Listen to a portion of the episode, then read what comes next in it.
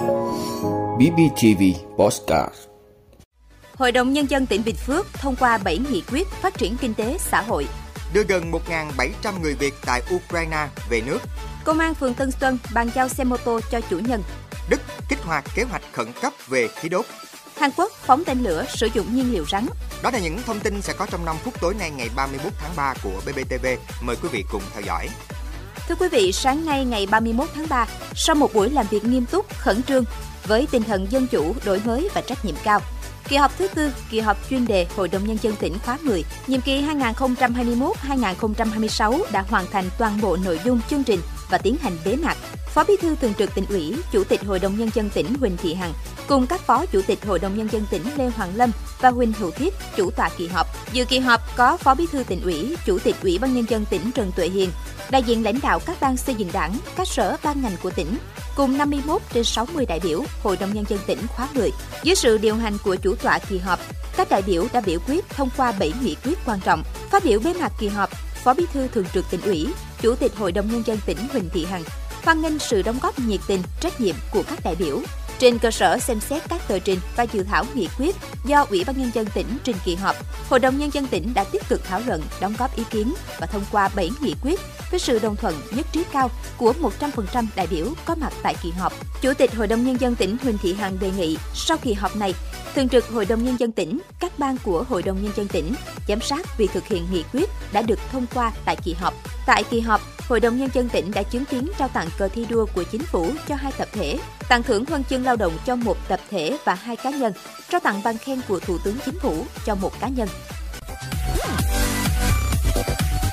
Thưa quý vị, theo Bộ Ngoại giao, hiện đã hoàn thành 6 chuyến bay đưa gần 1.700 người Việt tại Ukraine về nước, đồng thời thu xếp cho hàng chục người khác về nước trên các chuyến bay thương mại, bảo đảm công khai, minh bạch và thuận lợi tối đa cho người dân. Đến nay, việc sơ tán đã cơ bản hoàn tất, đáp ứng hầu hết nguyện vọng về nước của người dân Việt Nam. Một số người có quốc tịch hoặc mang giấy tờ hợp lệ do Ukraine cấp đã chủ động lựa chọn hướng di chuyển riêng sang các quốc gia khác. Hiện chỉ còn một số ít người Việt Nam ở Ukraine vì các lý do cá nhân chưa có nguyện vọng sơ tán sang nước lân cận hoặc chưa muốn về Việt Nam. Thưa quý vị, hôm nay, Công an phường Tân Xuân cho biết vừa làm thủ tục bàn giao lại tài sản là chiếc xe mô tô Way màu xanh biển số 93P2 90075 cho anh Nguyễn Văn Huy, 22 tuổi, ngụ khu phố Tân Xuân, phường Tân Xuân, thành phố Đồng Xoài. Trước đó, khoảng 17 giờ 30 phút ngày 28 tháng 3, khi đang trên đường đi làm nhiệm vụ, đến địa bàn thuộc khu phố Tân Xuân, Thượng úy Lương Huy Hoàng, cán bộ công an phường nghi vấn một đối tượng điều khiển xe mô tô biển số 93P2 90075 có dấu hiệu bất thường nên đã tiến hành kiểm tra thì đối tượng tăng ga bỏ chạy. Thượng úy Hoàng đã bất chấp nguy hiểm tính mạng, truy đuổi đối tượng để lấy lại tài sản cho người bị mất. Theo anh Huy, vào chiều ngày 28 tháng 3, anh đến quán cà phê trên địa bàn khu phố Tân Xuân để uống nước với bạn như mọi ngày. Khi vào quán, anh để xe bên ngoài sân cùng chìa khóa. Một lát sau ra về thì không thấy chiếc xe của mình nữa. Nhận lại chiếc xe từ cơ quan công an, anh Huy vui mừng gửi lời cảm ơn, đồng thời gửi lá thư cảm ơn đến đơn vị và cá nhân thượng úy Lương Huy Hoàng vì có hành động vì nhân dân phục vụ. Thưa quý vị, Bộ trưởng Kinh tế Đức vừa cho biết Đức sẽ thành lập một cơ quan phụ trách vấn đề khủng hoảng năng lượng. Động thái này là sự kích hoạt biện pháp cảnh báo sớm ngăn ngừa khả năng Đức có thể thiếu nguồn cung năng lượng khi Nga ngừng cấp khí đốt đây là bước đi thuộc giai đoạn đầu trong kế hoạch khẩn cấp về khí đốt gồm 3 giai đoạn của Đức. Tuyên bố được Đức đưa ra khi Nga tiếp tục khẳng định chỉ chấp nhận thanh toán bằng đồng rúp cho các hợp đồng chuyển khí đốt tới Liên minh châu Âu sau khi nhóm các nước công nghiệp phát triển hàng đầu thế giới G7 từ chối yêu cầu này.